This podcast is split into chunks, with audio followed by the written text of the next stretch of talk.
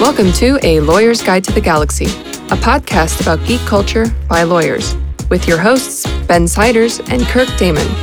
Today's episode is brought to you by the X 71 Independence. 4 million pounds of fuel, one nuclear weapon, and 270,000 moving parts built by the lowest bidder.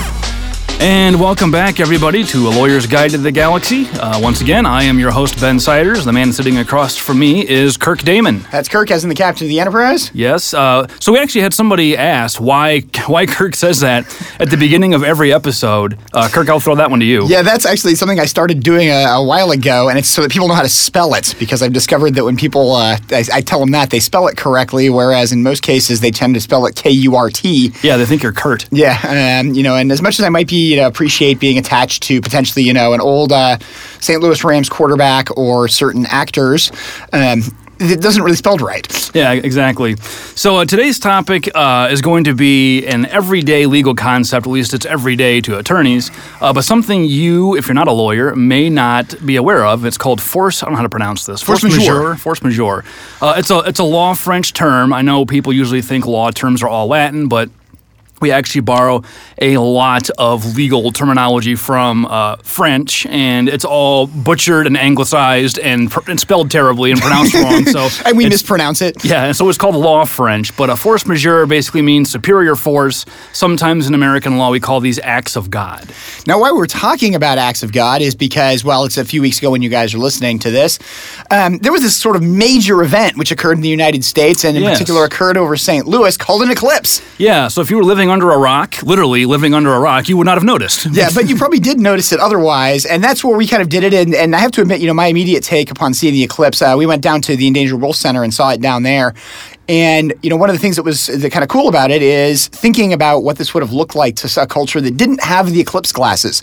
So you wouldn't have actually seen anything because you couldn't look at the sun up until totality occurred. Yeah, I took my kids down to a, a park down in Festus to see it, and uh, I'd never seen anything near a, to- a total eclipse. We've seen a partial one, and I put "seen" in air quotes because there's really not much to see if you don't have Yeah. something to look at it with. And you're right. If you're if you imagine being you know ancient peoples who don't have any way to look at this, you probably wouldn't notice anything until it was it. I don't know what about eighty percent covered. It started to kind of change the lighting a little bit. Yeah, I mean, one of the things we definitely commented about, and it's, you know, and I, I, I'll joke about this as to what it is. I mean, I, I was an undergraduate physics major, so obviously it was the uh, sort of science astronomy nerd.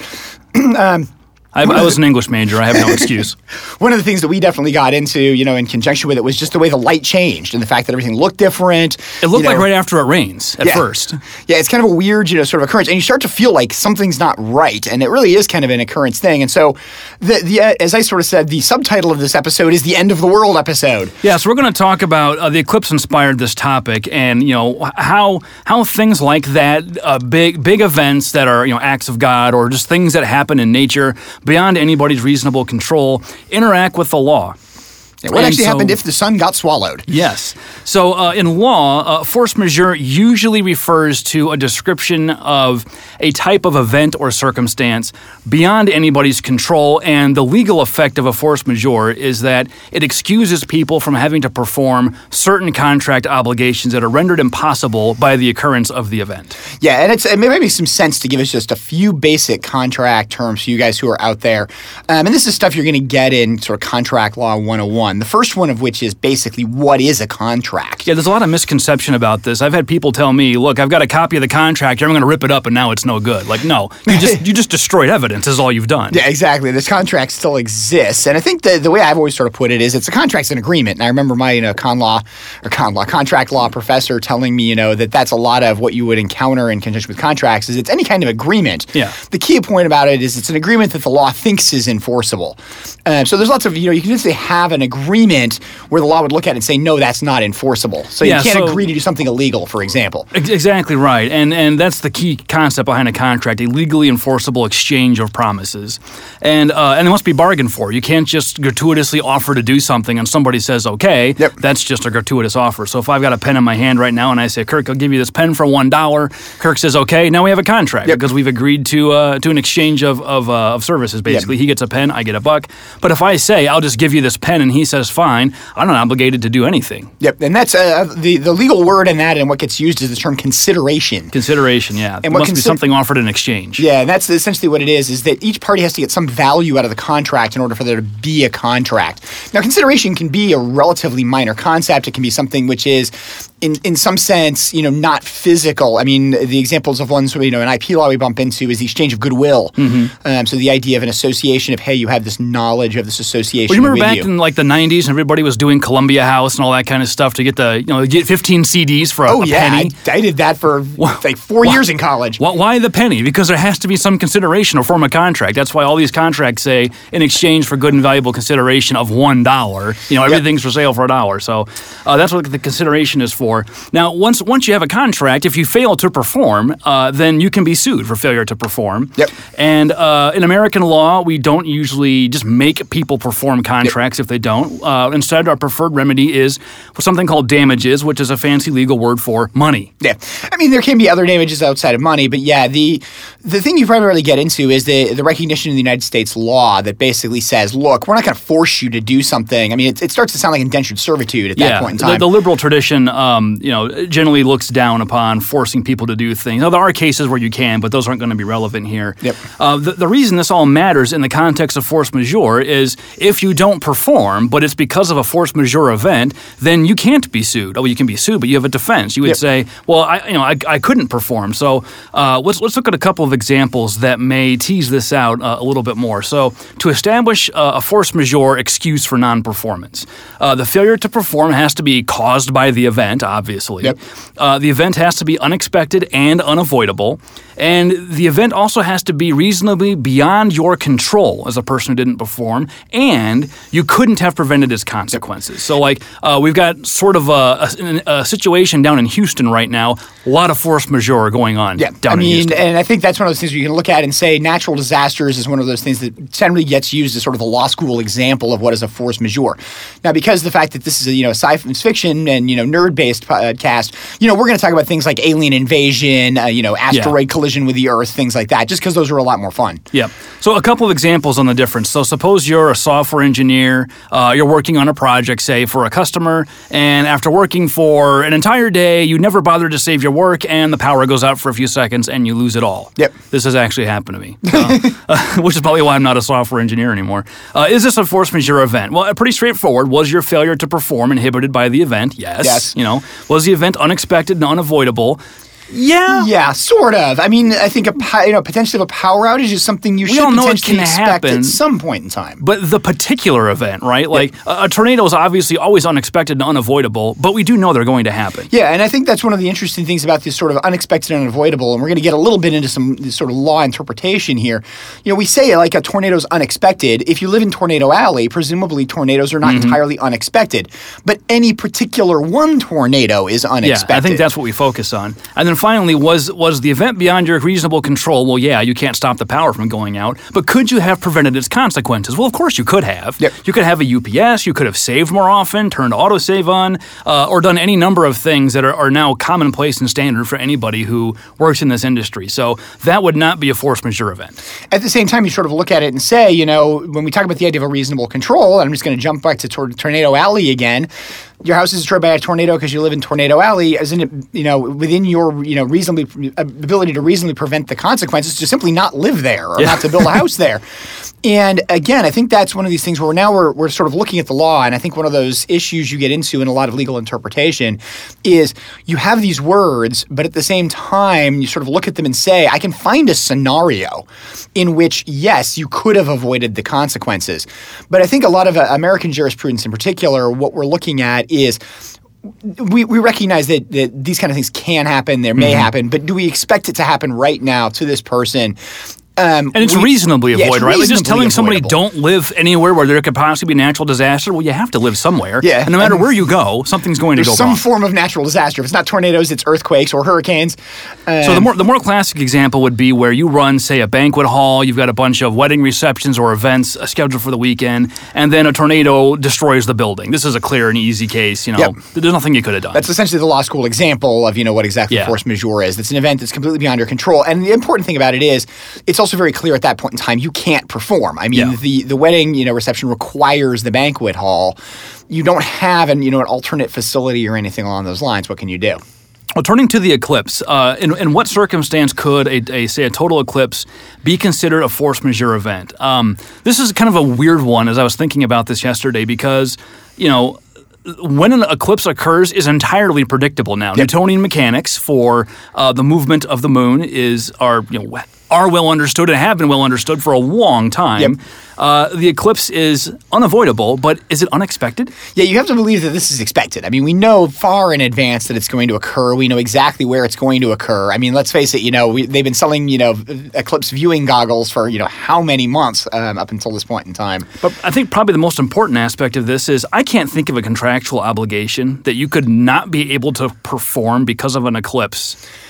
Yeah, and again, I suppose there's a possibility of something which would be you know, You have to because have of it, but something you- very time sensitive, right? Like you have to perform something at exactly this time outdoors in the path of totality, and it requires light. Yeah, and and the problem with it is you presumably wouldn't schedule that. That's kind of where you get into that. You can avoid it. Why would you be scheduling? You just reschedule event? it for, yeah. for literally five minutes later, and you'd be fine. Yeah. You know? Um, so we, we couldn't come up with much, but flipping this, there's a sort of a related and interesting uh, set of circumstances. I saw a story on USA Today about couples who were married during the eclipse. So here's an interesting puzzle. What if your wedding photographer, or say your officiant, doesn't show and you miss the chance to get your wedding pictures taken during the eclipse or to get married during the eclipse at all? Now, is this force majeure or is this something else? Well, I think you're probably looking at basically that's an ordinary contract breach. I mean, it's you don't have the eclipse, the the event causing it. Now, part of the reason maybe why didn't they show up? So, an example could potentially be, hey, they got in a car wreck on the Yeah. way down there. One can now argue that the car wreck is itself a force majeure event. Yeah, Um, exactly. So that one's probably more of an ordinary contract breach. And there's actually a case in law school that's kind of like this, where a photographer doesn't show up, and that one's more focused on damages. You basically get your money back, but I think in that case, the the bride had tried to sue to have the entire wedding party brought back in to like restage the event and have the pictures taken, and the court said no, we're not doing that. Yeah, and particularly in this event, I think the thing you've got is assuming you want a wedding picture taken during the, for- the during the totality, something along those lines.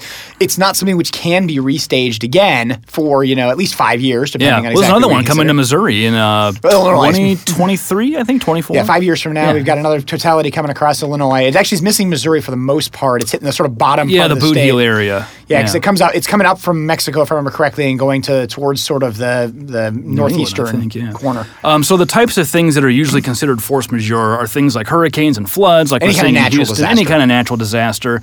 Uh, the other major category, I kind of just bucket it together as forms of civil unrest or civil uh, disturbances, like invasions, wars, uh, now acts of terrorism. We used to not put that in contracts, but we do now. Yep. Uh, riots, strikes, uh, and you also see in American contracts, especially rebellion, revolution, and insurrection. yeah, things we're sort of used to, uh, I guess, you know, as to what we would potentially cause. Now, interesting, when you mentioned acts of terrorism, a lot of times acts of terrorism are actually now specifically excluded.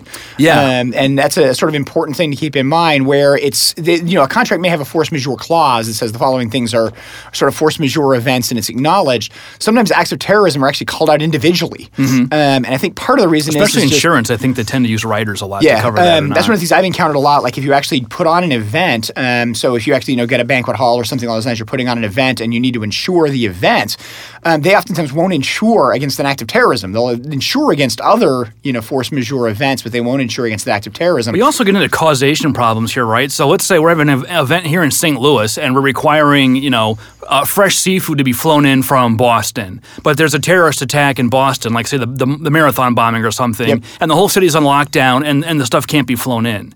Um, I mean, we can't provide the food that we promised for the event, but it's from a terrorism act that took place, you know, 1,200 miles away. I don't know how far away Boston is. It's a long ways away, Yeah. right? So is, is the terrorism act really responsible for our failure to perform? Are we, are we obligated to find some alternative source? yeah, and I think those are where you really get into the issues in conjunction This with is what people hire lawyers for to figure this out. and I think one of the key about this is when you're talking about people who are going to be enforcing this kind of force majeure clause. You know, you always have the possibility of it just the damage is being mitigated by the, the performance anyway. Usually, what people are talking about is a situation where either it couldn't be or the person didn't. So that's a good example. Is you know, hey, I'm saying that there's going to be seafood flown in. I'm intending to fly the seafood in from Boston. It turns out there's a major event, so it now can't be flown in from Boston. Maybe that's a force majeure event, but now I can get it flown in from Florida, and I do it. And that actually gets us into another contract um, thing related to it, which is mitigation of damages. Um, which is the idea that the person who had this force majeure event occur, occur, they may have been excused from performing under the contract. They may still have owed damages, but now what they've come to is they've said, "Hey, what I can try to do is Make still alternate get the event arrangements, yeah. Make it work, and mitigate those damages." So now it may be something where yes, you didn't get quite the food you wanted to. Yeah. Maybe you're entitled to something. Maybe you, know, some didn't get your Maine lobster, but you got you got something delicious got from rock Florida lobster instead, yeah. And you know you're going to go to a jury and, and complain about that and say I'm entitled to a bunch of money. I mean, you- you're entitled to the difference between the performance you got and the performance you were owed. And in a case like that, it's probably not that big of a difference. Yeah, and a lot of it depends on sort of what is the you know, inconvenience, how important was it. Now, if you were having the Maine Lobster Fest and you'd sold tickets, you know, advertising that people are going to get to come and have Maine lobster, that may be a different issue Yeah. entirely. That's when I'd be turning to my insurance policy, I think. Let's talk about some actual things that have happened, and then we'll get into some more fun hypotheticals. Uh, 9/11 and the anthrax scare. yeah, and 9/11 in the Anthrax scare is a really good sort of, I think, uh, piece of the idea of a force majeure because it was such a major event and it shut down so much of the country. shut off the stock markets, Yep. it grounded air flight. I mean, I, I, I wasn't an attorney at the time. I can't even imagine what it was like to try Yeah, and deal I, I with was, um, you know, and I distinctly recall, you know, going into somebody's office and you know watching the, grabbing a hold of a, a TV that was literally to review evidence videos, um, and tuning it in to see what was going on in conjunction with it. Um, the other interesting thing about it, uh, as you're sort of talking to force majeure, and actually as an IP one, it didn't come directly out of 9/11, but it did come out of the anthrax scare. Um, a number of filings that were actually made to the United States Copyright Office because of the security um, im- implementation that was put in to deal with the anthrax.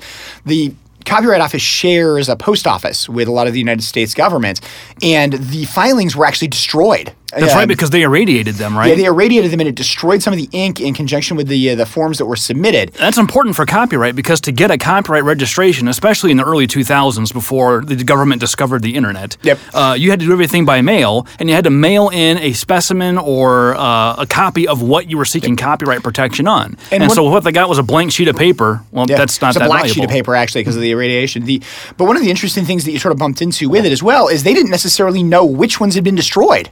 Mm-hmm. Because you know you had sort of various things, and and a lot of it was then how does the government deal with that? That's actually a very good example of a force majeure because under the copyright law, you really need the copyright registered. This is not something which is dealt with by damages. You need the copyright registered so you can deal with a secondary lawsuit. If you're now dealing with, hey, I've got somebody ripping off this copyright, but the government hasn't received my filing and I don't know they haven't received my filing, what do I do? Yeah. That's that's a that's a tough one. Um, and didn't, did something similar happen with the patent office where they couldn't get stuff on time? And because the patent, everything has deadlines, Yep. especially at the patent office. And if you miss the deadlines, you lose your patent application. Yeah, there were some issues associated with it. I think the, the biggest thing you had with the patent office is because the patent office shut down. As soon as the patent office shuts down, you tend to have the um, the the process kick in that basically says deadlines get told because of the shutdown. Let's talk about some uh, some fun hypotheticals. Um, uh, solar flare. This is something that actually is not. It's not a hypothetical. This happens, and every. It's been a while, but every once in a while you'll see something in the news about a big solar flare and a bunch of uh, material heading our way that can knock out uh, electronics, can knock out uh, power system. Yep. Um, force majeure event. I mean, I think you've got to think it say to yes. be, it has to be. I mean, again, But it's never it's- called, I've never seen it called out in a contract. It would just fall into the category of acts of God. I think you have to call it, again. I think you have to call it that. It is it- again. Are they expected? Yeah, they're expected, but we're not expecting to them to be damaging enough to actually cause a problem on Earth, and we don't know when they're going to specifically occur. So arguably unexpected. Obviously, once it happens, it probably is unavoidable. Now, the issue with it is, and this is I think one of those questions you get into. We generally know the solar flare occurs a number of minutes before it actually Yeah. has any impact on Earth. So one arguably could say that it's not completely unavoidable because hey, if I've got a server that could be damaged, I potentially can shut You can systems down. I can measures take to mitigate, measures to basically, yeah. mitigate. All right. What about uh, zombie apocalypse or other sort of weird sickness or plague, particularly if unleashed by the government? Yeah, this is one of those I think is actually a, a very fun sort of force majeure question because one of the things you bump into is assuming you start talking about a weird sickness or a plague or something like that, you don't really know what it's going to do. Yeah. Um, I mean, you know, we talk about zombie apocalypse. There are all sorts of different versions of zombie apocalypse out there. I mean, you have the 28 days later zombie apocalypse. Yep. You have the Night of the Living Dead zombie apocalypse. Those are totally different. Setting aside that that you know there's a lack of capacity for all the various torts committed by the zombies. That'll be another episode. I have a a whole other episode. Yeah, lack of capacity. Um, it, it's it presents a strange a strange situation because what what category does that fall into? I guess civil unrest maybe to declare martial law. Yeah, I mean, you got to believe it's some form of civil unrest. If you look at it, you can even say it's arguably a rebellion. Yeah, I mean, I think that's the you know those kind of things as you get into. Acts of terror. Uh, the problem with it is, acts of terror implies that you're sort of purposely trying to It terrorize. implies you people. have some kind of goal besides eating people. Yeah, you know, it, it, you're trying to cause terror. I think is usually the expectation of acts of terror, whereas presumably zombies are you know eating to survive. Um, but yeah, the, you get some some weird sort of things when you talk about these. The other thing, we, and we mentioned this previously before having the show. One of the problems you get into as well with the zombie apocalypse is, let's face it, if it's that bad, is there any functioning legal system anyway? Yeah, and that actually happened during the Reconstruction era. Shortly after the Civil War, most of the government institutions in the South were shut down, and there were cases where literally there were no courthouses open. A lot of the areas were still under martial law, and there were still people out going about their lives and trying to enforce agreements and make their society work, and there's no functioning courthouse to enforce a contract. So, uh, and that got into really weird, like constitutional law and federalism questions about if the government's not providing a form of government, because Yeah. it's in the Constitution. The federal government will ensure all the states provide a Republican form of government. Can you sue the federal government at that point? Yeah, and there's a, the, uh, the interesting thing about it is, is that a self a force majeure? Do you actually have a force majeure causing the issue that you can't enforce a contract? So, I mean, we've talked about the idea of you know acts of terrorism, something like that. What if the United States Supreme Court is knocked out? Yeah, then You what? know, now we have the issue of hey, you've got a case pending in front of the United States Supreme Court, which has an effect. You arguably have a force majeure event that you can't get that case heard. How about an asteroid impact? This doesn't have to be like a, a, a planet-killing asteroid, but just something big enough to do a lot of damage. Yeah. Um, I mean, that seems like a clear force majeure, but we track asteroids pretty well, I think. I mean, we track a couple thousand of them at least. That's Uh, also one where we presumably would know. probably would some know, right? advance notice. Now, I think the issue with it is, and as people have talked about, you know, in conjunction with a lot of the asteroid scanning things, that notice may not be very long, just Yeah. because we can't scan a lot of the sky. Yeah, and then and then I mean, how do you mitigate that? I mean, I think the whether whether you can mitigate the consequences is, is a pretty tough question. To A lot of that depends on probably on what exactly is, you know, how big is the asteroid, Yeah, where's like it that, gonna and where's hit? it going to hit? You know, if it's going to hit in the Mojave Desert, you probably can get everybody out of the way of it. Yep. You know, it's going to hit in an ocean. You may have some, you know, secondary environmental effects. Tsunami, you have sort of, basically, yeah, yeah. tsunami, something like that. What can you really do? Well, this is this is the one I liked the most. We talked about alien invasion, but I think just the fact of alien contact. If at some point uh, we have clear contact from extraterrestrial intelligence, would that alone be enough to be considered a force majeure event? Yeah, that's a really interesting one. And the, the reason I think it's so interesting is because it doesn't really have a direct impact on any of these contracts or anything else. No, but it fundamentally changes everything we think about our place in the exactly. universe. you I mean, and and it's going to it would have such a major impact on the the functioning of not just the United States but every country around the world. What would happen because of this? And and I think part of it is the fear of what exactly is the alien Mm-hmm. contact. I mean, at the point in time we make first contact, you know, we have a close encounters of the third kind type of thing. We don't know if they're friendly. We don't know if they're not. You know, stuff like that. And it's you know so much of I think science fiction movies related to alien contact is a lot of the fear of are they friendly or not. Uh, one that's you know whatever you think of the movie, I think is actually very well played out in Independence Day. Yep. Because you know in Independence Day, it's the idea of you know hey are these guys friendly? There's a lot of people coming to welcome There's all these attempts to contact them, and Yep. which end bloodily. and it ends very badly. And and one of my favorite scenes actually in that movie, and I always joke about it as I would have been right along with her, is the the, the character in it who runs out and is standing on top of I think it's the Chrysler Building with the sign "Welcome, you know, alien oh, she was in benefactors." L.A. That was the girl in L.A. that was out. It was in LA, yeah. okay. Um, that, that does that, and then you know promptly gets blown up when you know the thing uh, opens and destroys the building. And it's one of those where I think that's a, a sort of great presentation of.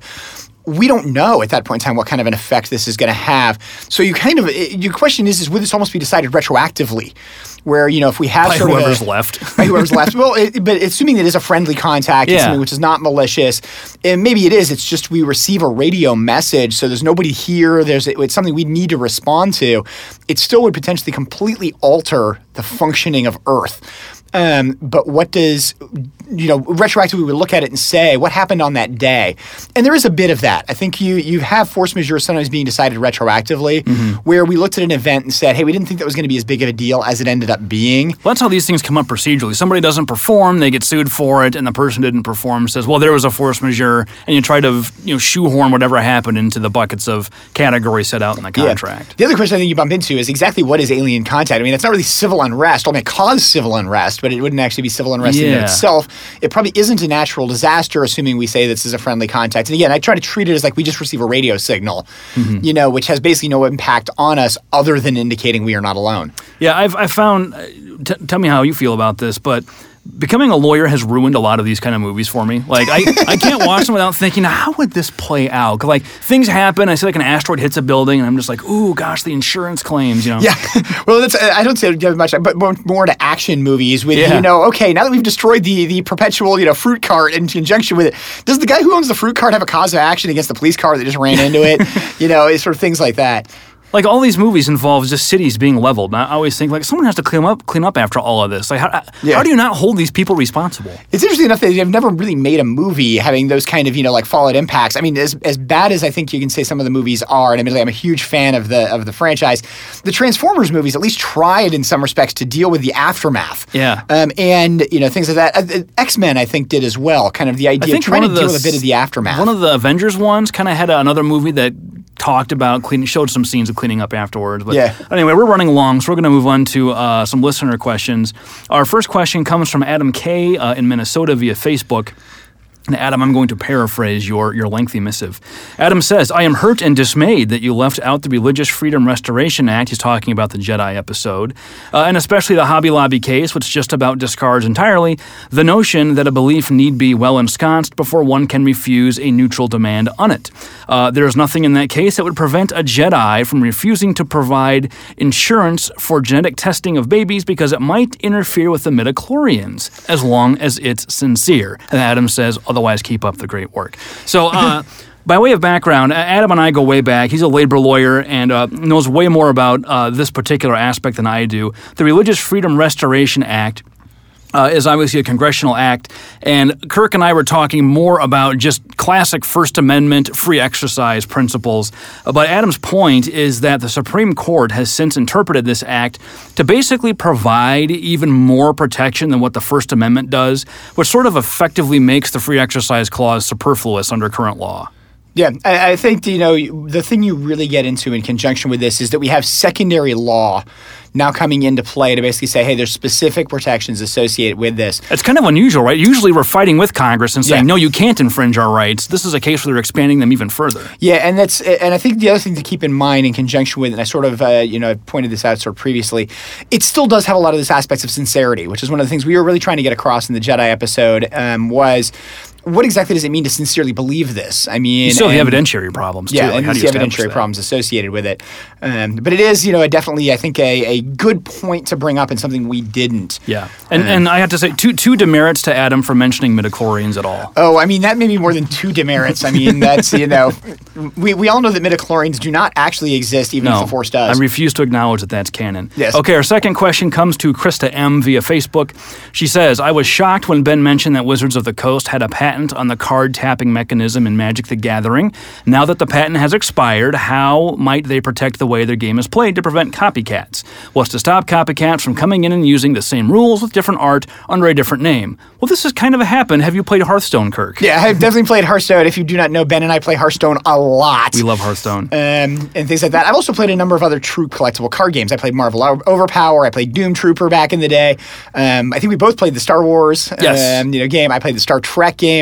Uh, one of my favorite ones, and I'll go ahead and call out a, a little company you probably never heard of, was a card game called On the Edge. I used to play Spellfire when that was popular Oh, for yeah. a very short amount of time. Also wrote a really rare one. If anybody remembers Wyvern. I do not. Um, well, anyway, Krista, that's our next episode. Uh, we're going to talk about game mechanics in episode eight. That was going to be this episode, but then the eclipse happened and Houston happened. We had a force to- majeure event. We had a force majeure event that forced us to change our schedule. So, uh, next episode, we're going to talk about game mechanics, how you can protect them, or, or more specifically, why you can't for the most part.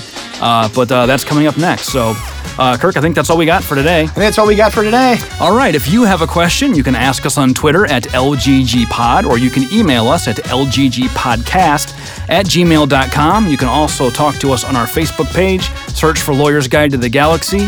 Uh, and if you like what you hear, please give us a review. We really, really appreciate that. It helps people find us. Uh, five stars, however many stars. And uh, like I said, next time we're going to talk about video game mechanics. Uh, and uh, we'll get into that in the next episode. Sounds good. All right, thanks all. The views expressed by the participants of this program are their own and do not represent the views of, nor are they endorsed by Lewis Rice LLC, its officers, directors, employees, agents, representatives, shareholders, and subsidiaries. None of the content should be considered legal advice. As always, consult a lawyer. This podcast was produced and recorded at Coolfire Studios in St. Louis, Missouri.